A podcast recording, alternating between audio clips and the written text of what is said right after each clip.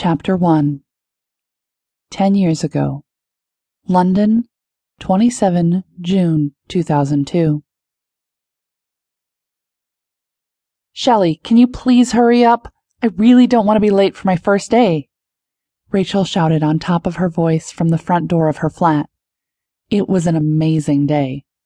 All her wishes were going to come true very soon. Hailing from one of the most influential families in Kent, nearly 56 miles from London, it had been her dream to come to the big city for further studies. Being from a conservative family, it had taken all her efforts to convince her parents that what she wanted would be the best for her in the long run. Finally, they gave in, and after faring well in her graduation course, she came to London for her master's. Just a minute, sweetheart, Shelley shouted back. Rachel smiled to herself as she knew Shelley's one minute would stretch to last for at least ten minutes. She cross checked if she had all her books and documents in place and started heading toward the elevator. A small window at the side caught her attention. She liked the buzz of the city, the crowded area, and the sounds of cars. Across the street there was a park where children were playing. There were a few old couples sipping coffee at the cafe down the road. It was really a beautiful day.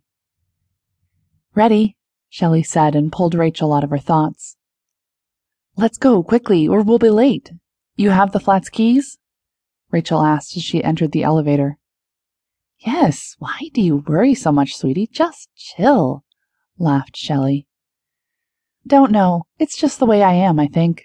Rachel smiled. She thought how different they both were, but they'd still hit it off when they'd first met. It was like complimenting each other. One thing Rachel knew for sure that she could trust Shelley completely, even though they had become friends only a few weeks ago. As they exited the building, a chilly breeze gripped them. The weather was cold for the month of June. It took them 15 minutes to reach their destination. Rachel looked at the huge building with awe. She felt very lucky to be part of it. Darling, you have my number. Just call me if you have any problems. Sure, Shell. Take care, and see you at five. Rachel just nodded as Shelley moved toward the stairs.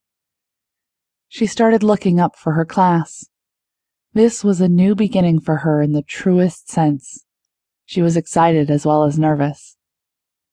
Her class was on the right corner down the hall, and she started heading toward it. Rachel smiled at the students passing by, hoping to make new friends soon. Finally, she reached for the door, took a deep breath, and entered. It was as if the world was opening for her, new and bright.